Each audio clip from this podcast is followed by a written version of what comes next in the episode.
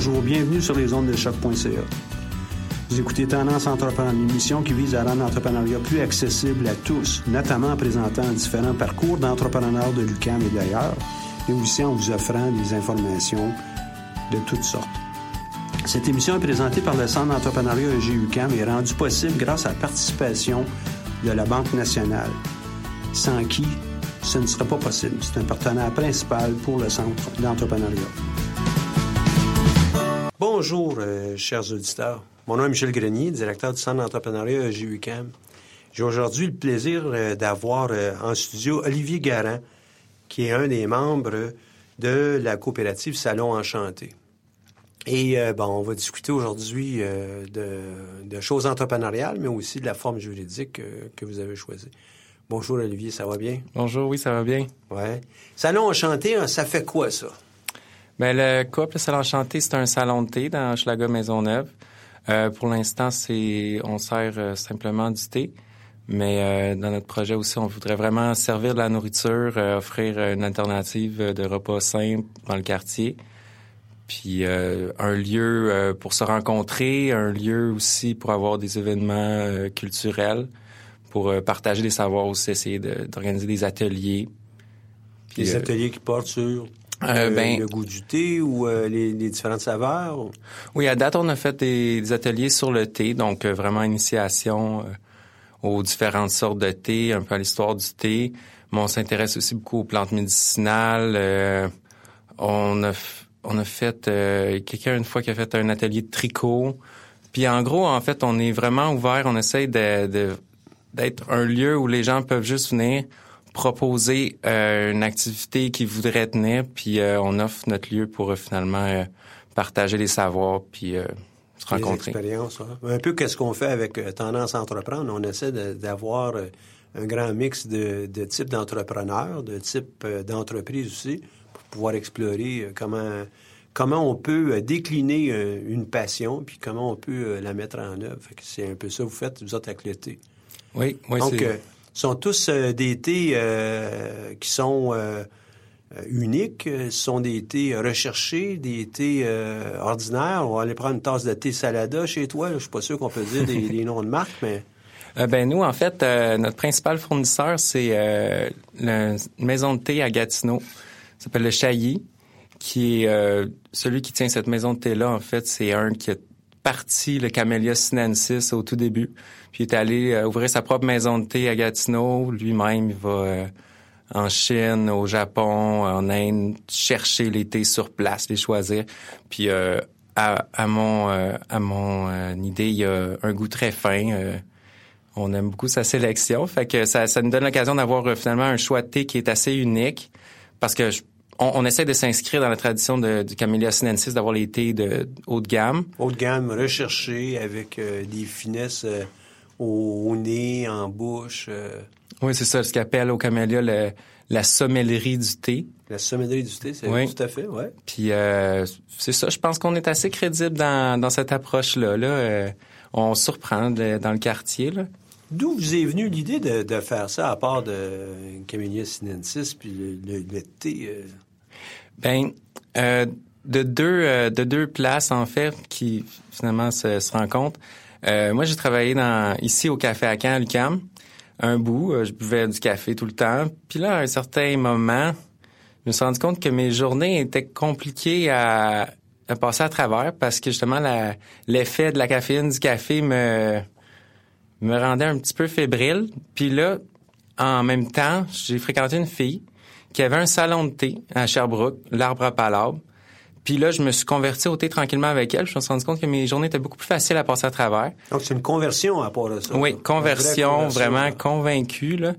Puis euh, là, son salon de thé, c'était vraiment un endroit que, que je trouvais merveilleux. Puis je me suis dit, ben tiens, on va, euh, on va essayer de suivre ce modèle-là. Puis elle aussi, c'était une coop de travail là-bas à Sherbrooke.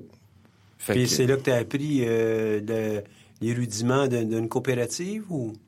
Ouais, ben tu sais, c'est certain que le, café à 15, c'est autogéré. Okay. Fait que c'est quand même un modèle comme coopératif. C'est certain que c'est pas euh, la forme administrative stricte comme euh, une entreprise là, euh, autonome. Là. Il y a justement que Faquin n'a pas à payer de loyer. Là, fait que ça simplifie pas mal les choses. Mais ceci dit, travailler en autogestion, ça, j'ai fait de l'expérience. Puis euh, Une coopérative, c'est de l'autogestion, ça? Ou... Ben, c'est sûr que dans la coopérative de travail, il y a différents modèles qu'on peut suivre. Là, il y a euh, généralement, dans le modèle coopératif, les membres, donc les travailleurs de la coopérative de travail. Dans, dans le cadre d'une coopérative de travail. Oui, c'est ça. Il y en a plusieurs types de coopératives d'ailleurs. Hein? Oui, ben tu sais, coopérative d'habitation, disons, tous les gens qui habitent gèrent Mhm, ensemble, euh, coopérative de producteurs, coopérative euh, de consommateurs. En tout cas, fait coopérative de travail, les travailleurs décident ensemble de leurs conditions de travail, puis gèrent ensemble l'entreprise. Ensuite, dans une coopérative de travail, il peut y avoir juste un petit nombre de membres puis des genres d'employés non membres, comme il y a beaucoup qui suivent ce modèle-là. Mais nous, au Salon Chanté, on essaie de développer un modèle où tout le monde devient membre le plus rapidement possible pour participer à la gestion de l'entreprise, puis euh, finalement Qu'est-ce que ça veut ce- dire la gestion d'entreprise euh, au sens d'une coop ou au sens de ce que toi tu entends? Ça veut dire euh, déterminer c'est quoi les, les conditions de travail, donc euh, les conditions salariales, les conditions ensuite de tout le, le service, euh, la sélection des produits, euh, partager les responsabilités des commandes, de faire les horaires. Euh, ensuite, euh, c'est certain que le moment où on arrive à partager les, les frais puis le, le- tout le cadre financier, ça devient assez complexe. Puis c'est ça que que j'ai réalisé finalement par rapport à mon expérience précédente que là il y avait beaucoup plus de, de complexité dans la gestion. Puis aussi partager euh, la vision de du développement, ce qui est une chose assez complexe aussi qu'on se rend compte que quand on arrive dans la vision dans des choses plus abstraites comme ça, disons, il n'y a pas de critères techniques pour trancher tant que ça. Donc, euh, on peut faut passer... s'entendre. faut Ouais. s'entendre. faut trouver où on va aller, comment on va y aller. Euh, on part des, des éléments de la raison d'être de l'entreprise. euh, puis je mets les mots dans ta bouche. Là. Je sais que tu, tu, tu me fais signe la tête, oui, oui, mais on part de la raison d'être de l'entreprise. Puis après ça, tout ce qu'on a à définir, c'est tout le restant. Donc, on le fait en équipe, on le fait avec tous les membres travailleurs. C'est Oui, ça? oui, puis euh, c'est ça. Par exemple, on travaille sur notre site internet en ce moment. C'est certain qu'on fait pas le site internet à quatre. Euh, il y a une personne qui fait le site internet, puis ensuite les autres regardent ce qui a été fait, Mhm. donnent leur avis. Puis on essaye d'être le plus euh, le plus en dialogue. En fait, euh, la clé de l'autogestion, euh, c'est des réunions, des réunions fréquentes d'un espace de discussion. Euh, je pense que n'importe quelle structure démocratique euh, repose sur la communication puis le partage. Mhm. C'est Et puis, vous avez des réunions fréquentes avec tout ça, euh, à la création ou même aujourd'hui? Ou... ah encore aujourd'hui, on essaie de faire une réunion par semaine. Puis euh, disons que ces jours-ci, euh, ça peut être des très longues réunions. de- Ah ouais? Mais en même temps, bon, faut faire avancer les idées, on échange, on s'assoit, on s'assure que tout le monde, euh, en, en bout de ligne, on partage la même façon de, de, de voir euh, ce qu'on va faire. Ouais. Ça prend du temps. Ça... Ouais, ça prend du temps. Puis en fait, c'est aussi euh, en discutant, juste en échangeant comme ça, sans nécessairement s'arrêter sur des thèmes précis, les, les, les opinions se viennent qu'à concorder. euh, concorde, euh, Tu sais, ouais. Parce que c'est ça, tu sais, si chacun Mélange. est de son côté, là, on peut partir dans des directions différentes, mais si on se rencontre puis on discute, ben, veux, veux pas, on arrive à des consensus, puis... Puis c'est certain que dans depuis qu'on existe, il y a eu plusieurs personnes qui sont passées, qui ont, qui ont donné un coup de main pour faire euh, pour opérer l'entreprise. Puis euh, il y en a qui, qui connectaient moins avec les autres. Puis euh, ça s'est fait naturellement qui, qui sont passés à autre chose parce que dans une structure organique comme celle-là, il faut trouver. Il faut épouser la façon de faire, il faut épouser euh, le groupe, euh, en fin de compte, hein, puis être capable aussi de partager nos propres idées dans ça, puis bien, bien s'insérer. Oui. Puis, euh, puis la, une des bases aussi que, que j'essaie de mettre de l'avant, c'est euh, que tous les gens qui y passent ont pas nécessairement l'impression de travailler. on a vraiment l'impression de construire un projet ensemble, de participer à. C'est sûr que notre local est super beau, puis on est fiers d'être dedans le local. On est fiers de quand les clients rentrent de leur servir des bons produits. Puis euh, ça paraît, la, clientèle revient puis nous, nous apprécie beaucoup. Ça, c'est vraiment encourageant. Vous avez une clientèle qui est juste du milieu, juste des, des quelques euh, blocs ou euh, coins de rue autour, ou bien vous en avez qui viennent un peu plus loin?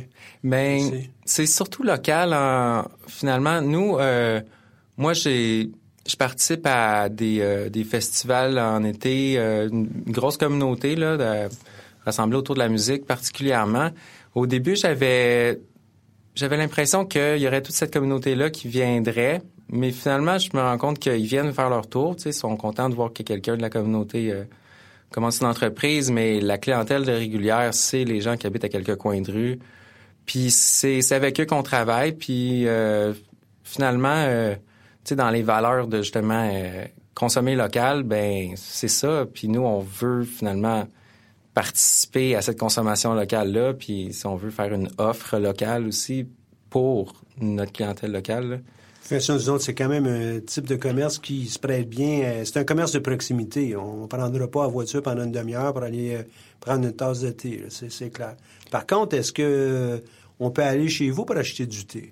Oui, oui, oui. Justement, vu qu'on... on peut se déplacer, par exemple. Oui, vu qu'on est euh, qu'on a choisi d'avoir notre fournisseur à Gatineau, on est les seuls distributeurs à Montréal de de leurs produits. Donc, ça vaut le détour. On a des produits qui sont uniques à Montréal. Donc, pour un amateur. Puis en fait, on a on a quelques clients qui euh, sont des des amateurs de salons de thé. Ça, on en a vu quelques-uns qui vont juste aller dans tous les salons de thé de Montréal, s'asseoir, regarder la carte, goûter les produits, puis apprécier chaque ambiance, parce que ça, c'est quelque chose aussi avec les salons de thé, chacun a une ambiance assez propre euh, qui est intéressant d'expérimenter. puis euh, donc, on a ce type de clientèle-là qui est super intéressant, puis c'est des gens aussi des, des connaisseurs qui sont agréables à, discuter avec. Connaissent le produit. De, de vrais sommeliers de, de, du thé, hein, c'est oui, ça. Oui. Et puis, il y en a tellement pour, pour euh, je, comprends qu'on parle de l'entrepreneuriat, mais juste nous donner une idée. Il y en a combien de sortes de thé? Euh, ça se décline en, plusieurs manières. Tu peux nous donner un cours rapide, là? Euh? Oui, ben, disons qu'on a cinq grandes familles de thé. Le thé noir, le thé vert, les oolongs, les thés blancs, puis les puers, qui sont les, les thés vieillis. Puis à l'intérieur de chacune des catégories, ben là, il y, y, en a, il y en a tu sais, le, thé, c'est la deuxième boisson la plus bue au monde après l'eau. Mm-hmm. euh, on boit du thé depuis plus que 4000 ans. Donc, euh, les...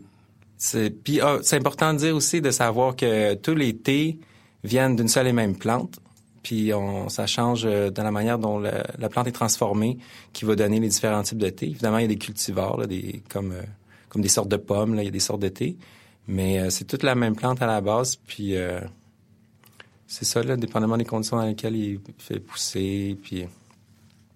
Est-ce que, euh, donc, on, en fait, je crois qu'il y en a plusieurs centaines, sinon des milliers de, de thés différents sur l'ensemble de, la planète, la majorité provenant de l'Asie, euh, évidemment. Mais euh, c'est là où on voit la richesse, puis pourquoi on est capable de parler de, de sommellerie du thé, là, hein? sommellerie au même titre que si on avait des vins. Vous avez choisi de faire une coop. Pourquoi faire une coop? par opposition à euh, une entreprise à but lucratif euh, type euh, Inc., hein, une société par action ou une autre, une société en non collectif ou autre. Pourquoi une coop? Parce que ben c'est certain que moi, avec mon expérience au Café à l'UQAM, où j'ai travaillé cinq ans, puis qui est opéré en autogestion, donc j'avais une expérience de ce modèle-là, puis que je trouvais vraiment intéressant, vraiment fertile.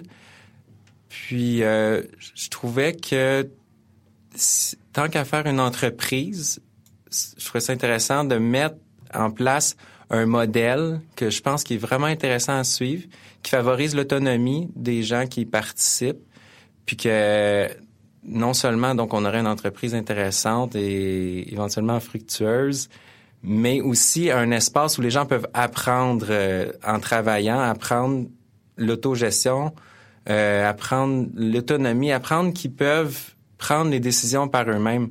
Parce que dans notre dans notre société, on a beaucoup naturellement, on va suivre des consignes, puis on on n'en viendra même pas à pouvoir questionner les consignes puisque c'est juste comme ça que l'ordre est établi.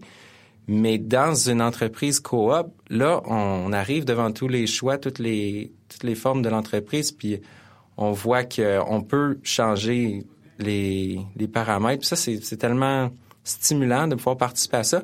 Puis éventuellement aussi, ça donne une entreprise qui est qui est beaucoup plus originale parce qu'elle est à l'image de chaque personne qui passe. Puis ça donne, tu sais, si on fait un tour au, salon enchanté, on voit que ça ressemble pas là, à n'importe quelle entreprise. Là. Il y a vraiment un look, un style unique. Puis euh, je pense qu'avec le modèle coopératif, on peut développer ça on voit aussi avec d'autres coopératives de travail, comme le Café Touski, euh, disons, ou même les, catacombes. Il y avait, tu sais, tous des endroits qui ont vraiment un style unique, puis euh, assez chaleureux aussi, parce que les employés sont tous leur, propre patron, donc ils sont tous responsabilisés par rapport à l'entreprise, par rapport à la performance de l'entreprise. Il ne va pas y avoir de, d'employés qui, travaillent un peu lâchement parce que de toute façon euh, c'est le boss. Puis non, non, tout le monde prend ça en main, tout le monde est fier de participer à l'entreprise. Et euh, sans, sans, je veux pas que tu vois ça comme étant un test. Là, on est, on n'est pas dans un cours. Il y a des valeurs qui sous-tendent le modèle coopératif. Euh, notamment pour euh, les, les, coopératives de travail. Tu, tu en as euh, quelques-unes en tête à nous parler? Euh, ben, il y a le partage qui est euh, par rapport aux, coopératives entre elles. Donc, de pas voir les autres coopératives comme de la compétition, mais vraiment comme des alliés dans le modèle coopératif, puis de pouvoir offrir un support. Nous-mêmes, on était allé approcher d'autres coopératives pour demander comment ils faisaient leur comptabilité ou tout, des trucs comme ça que justement dans le modèle euh, entrepreneurial normal, qu'on protège vraiment notre information. Là, dans le modèle coopératif, on va plus ouvrir puis montrer, offrir euh, de l'enseignement. Puis euh, autre valeur. Mais moi, c'est sûr l'autonomie. La solidarité, évidemment. Oui, la solidarité, oui. La démocratie. Oui, oui. Hein, sont les deux autres grands piliers là, du modèle coopératif. Puis je voulais pas le faire comme un test, c'est pas un guet-apens, absolument pas. Mais je vois tes yeux, tu, tu, tu les sais, ces deux-là aussi. Hein. Oui, ça va presque de soi. ça va de soi, ouais. Vous avez été accompagné dans votre parcours par, euh, par des gens euh, qui vous ont donné un peu de formation, euh, de l'appui. Parlez-en oui. de ces gens-là. Oui, le, le réseau coop, vraiment une ressource merveilleuse pour les coopératives depuis euh, depuis la, la, constitution de l'entreprise. Ils nous ont aidés à remplir les, les, papiers. Ensuite, on a fait un, un cours euh, d'entrepreneuriat pour euh, apprendre les différentes facettes de, de, de, faire une entreprise, en, de gérer une entreprise en coopérative. À l'issue du cours, on a eu, on avait monté un plan d'affaires. Il y a même eu un petit concours avec des bourses. puis depuis Là, ça fait déjà euh, trois ans qu'on a fait euh, le cours avec eux, puis euh, couramment, on, reçoit des courriels telle formation. Ils nous ont donné une petite formation en comptabilité aussi, même si c'est à travers eux que je me suis ramassé ici à, pouvoir vous parler. C'est ouais, vraiment une belle ressource. Indirectement, le, réseau de coopération du travail, qui, est son nom complet, est un partenaire du centre. Nous, on repique euh, régulièrement avec euh, Jesse, qui est d'ailleurs à la console euh, et qui est notre régisseur aujourd'hui et recherchiste. Mais on repique régulièrement les, bulletins du réseau et, entre autres, aussi leur formation d'initiation à la coopération, la coopération du travail, pour pouvoir informer le plus de monde possible. Euh, je les connais bien depuis euh, plusieurs années et euh, j'y ai participé. D'ailleurs, tantôt, tu disais, ben, des fois, je vais peut-être donner aussi des formations là-bas. J'y crois beaucoup parce que on a besoin d'avoir une mixité de types d'entreprises qui aillent, comme tu le dis, toi, des entreprises à but lucratif où on pense qu'on partage peut-être pas, mais on pourrait avoir une autre discussion sur ça, une autre émission. Et des, des coopératives, il y en a plusieurs déclinaisons dans ça aussi. Euh, tantôt, tu as mentionné les coopératives de membres, euh, d'acheteurs, de producteurs. Il y a les coopératives d'habitation. Il y en a de toutes les sortes. Puis on, est entouré du modèle coopératif. Euh, on s'en rend même pas compte la plupart du temps, mais il y en a beaucoup autour de nous. Et euh, c'est un modèle à valoriser. Puis c'est le fun d'avoir des exemples comme le vôtre. Là. La prise de décision, euh, donc tu dis, ben ça se fait beaucoup en, en discutant, mais qu'est-ce qui arrive là? À un moment donné, vous pouvez pas vous, vous entendre. Là. On décide pas. on décide de pas décider. On décide de pas d'ouvrir, on décide de pas ouvrir demain parce qu'on s'est pas entendu. On sait, comment ça marche? Ouais, ben c'est sûr que à date, les fois où justement on a eu plus de difficultés à s'entendre, euh, ça, ça l'a, euh, ça l'a stallé, si je peux dire. Euh, ça, ça a bloqué un peu le développement, puis éventuellement, il a fallu qu'il y ait une concession d'un membre qui était peut-être en désaccord. Puis éventuellement, en fait, des membres qu'on était au départ, il y en a qui sont partis. Puis bon, idéalement, ça finit pas en chicane, là. Tu sais, on est capable d'être C'est une démocratie, c'est une majorité, puis... Puis euh, c'est ça, on essaye de pas de pas trop faire d'intimidation ou de chicane, mais tu sais, c'est sûr que quand ça devient sérieux, là, des fois, on peut dire, là, euh, il faut que tu t'entendes avec moi, sinon, euh, tu sais. Mais en tout cas, on est tous rationnels, puis on est capable de finalement venir à des prises de décision en, tant que tel, là. Euh, puis, si quelqu'un se sent mis à part parce que veut, pas... on n'est pas obligé de partager l'opinion de tout le monde tout le temps. Il faut être capable de vivre avec, avec puis euh, bon, euh, au moins obtenir un minimum de consensus pour qu'on puisse. Ouais. Euh, Ou la majorité. Après ça, on dialogue, on dialogue, on dialogue. Pas dans un vote, s'il y a la majorité, ben s'il y a une personne qui est en désaccord, ben si on a vote à majorité, ben c'est ça la décision. Puis après ça, si à si à toutes les prises de décision, il y a une personne qui est toujours euh, mise à part, mais peut-être qu'elle va juste euh, aller faire autre mhm. chose euh, au final. Puis cette valeur qui tourne autour de, la démocratie est liée aussi à celle de la solidarité. Hein. Oui. Un coup qu'on s'est entendu qu'on va procéder de façon démocratique, la majorité va, va décider et ben après ça, on doit être solidaire de ces décisions-là pour pouvoir poursuivre. Parce que sans ça, le modèle ne peut pas fonctionner. Oui. Les trois sont vraiment très, très liés, là, partage, solidarité et puis démocratie. Oui, vraiment. à côté de ça. Puis, euh, puis aussi, c'est que la dimension humaine aussi est très importante. On va... Parce qu'on fait nos réunions, mais après ça, on, se connaît, on se parle, puis après ça, par, toutes les fois qu'on va se voir, on va discuter ensemble, puis on, on va essayer de régler nos différends. Puis on, tu sais, dans des dans des entreprises, disons, avec des associés, ils peuvent s'envoyer des avocats sur le dos ou des trucs comme ça, mais en coop, on... On n'a pas, besoin de faire ça. Non, c'est ça. On n'a pas besoin de faire ça, ouais. Et puis, euh, tu sais, faut pas non plus laisser euh, planer l'idée qu'avec des associés, ils s'envoient des avocats. Euh, non, non. Ça arrive rarement, en fait. Mais ça pourrait arriver. Oui, c'est ça. Maintenant, vous, vous levez votre argent comment? C'est juste en vendant du thé ou vous avez d'autres formes de, de, financement? Mais en ce moment, en fait, on on survit tant bien que mal avec en vendant du thé. Mais là, on travaille vraiment à développer notre cuisine parce que c'est sûr qu'avec seulement l'offre de thé, euh, on n'arrivera jamais à vraiment atteindre la rentabilité. Puis avec une offre alimentaire, on a confiance qu'on peut euh, arriver à un modèle euh, fructueux. Puis justement, j'en profite pour vous dire que on est présentement en campagne de sociofinancement de façon à pouvoir arriver à monter notre cuisine. À quel endroit qu'on peut voir ça, ce sociofinancement-là? Donc, si vous allez sur le site euh, haricot.ca, euh, vous haricot, là, comme un haricot, là. Oui, ça, hein? Haricot, qui est une plateforme, en fait, de sociofinancement euh, montréalaise, euh, locale. On a choisi cette plateforme-là euh, parce que c'est local. Puis, c'est ça, Salon Enchanté, là. Je pense que vous pouvez nous trouver sur la, la page d'accueil. Puis... Quel est votre objectif? là, on a un objectif de 12 000 euh, qui finalement est très peu euh, quand on regarde les coûts réels. Mais, euh, mais finalement, ça serait vraiment ce qu'on ce aurait besoin comme appui pour pouvoir donner l'impulsion qu'il faut pour développer la cuisine pour de bon et finalement arriver à faire une offre alimentaire. On a des idées merveilleuses pour nourrir les gens du quartier, une offre plutôt végétarienne, très original, euh, influencé de nourriture ethnique d'un peu partout dans le monde. Toujours de la nourriture qui est bien accompagnée avec le thé. Et, euh, Donc, on va avoir un accord euh, mai et thé pour faire le, parallèle avec le vin, mai et vin on a la même chose ici, c'est Oui, ça? c'est vraiment une avenue qu'on veut développer. Puis justement, le Camélia offre des, des, des formations d'accord fromage et thé. Ça, c'est une approche qui nous intéresse.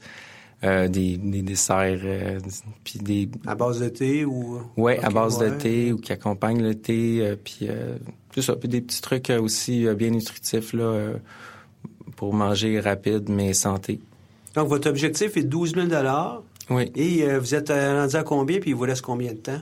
Ah, mais on vient juste de commencer. Là. On est ah, rendu bon, à super. 140 dollars. OK, puis il vous reste... Euh... on, on, la campagne est, est jusqu'à la fin juillet. Super. Donc, Donc euh, on va sur Haricot, on cherche... euh, Salon Enchanté. Salon Enchanté. En fait, c'est la cuisine enchantée. C'est la ça cuisine le, enchantée. C'est ça le nom de notre campagne. Et puis, euh, de, de la cuisine enchantée, là, on peut aller euh, déposer euh, oui. des sommes là, qui varient entre... Oui, en fait, euh, qui vont de 10 à 365 dollars. Okay, 12 000. Non, 12 000, non. Okay. Mais on, puis on donne des, des vraiment en contrepartie des contributions, on donne des, des, des trucs vraiment intéressants. Là, c'est, c'est pas juste des petits trucs symboliques. Là.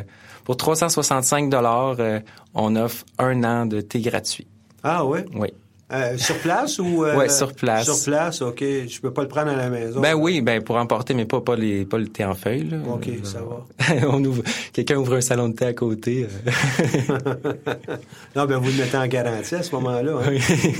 Donc euh, les gens peuvent aller sur Haricot. Vous êtes localisé à quel endroit finalement? On ne l'a pas dit encore. Ah ben on est sur on est sur la rue Ontario dans le quartier Hochelaga Maisonneuve, juste proche de la place Valois qui est qui est un peu l'épicentre du développement okay. ouais. de, du quartier Hochelaga Maisonneuve. Puis euh, ouais, on a un beau quartier, euh, un beau local. On est très heureux, en ce qu'on est très heureux aussi du, du développement de, du quartier, là, de la direction que prend le développement du quartier. Bon, ouais, le, le, quartier euh, il se rajeunit, il se transforme d'année en année. Je suis régulièrement dans ce bout-là. On le voit, on voit un changement pratiquement, peut-être pas toutes les semaines, là, mais on, certainement qu'à tous les mois, on voit quelque chose de nouveau là, qui ah, se oui. produit. Puis, euh, vraiment très, très intéressant. Le parcours euh, coop euh, avec le réseau vous a amené à, à, développer votre, votre modèle, vous a aussi donné de l'information comment on gère une coopérative. Est-ce qu'il y a des choses que toi, tu te dis, hey, wow, si on n'avait pas eu ça, là, on serait vraiment dans, dans l'eau chaude, très chaude pour le thé, là? Trop chaude pour le thé. euh, comment dire?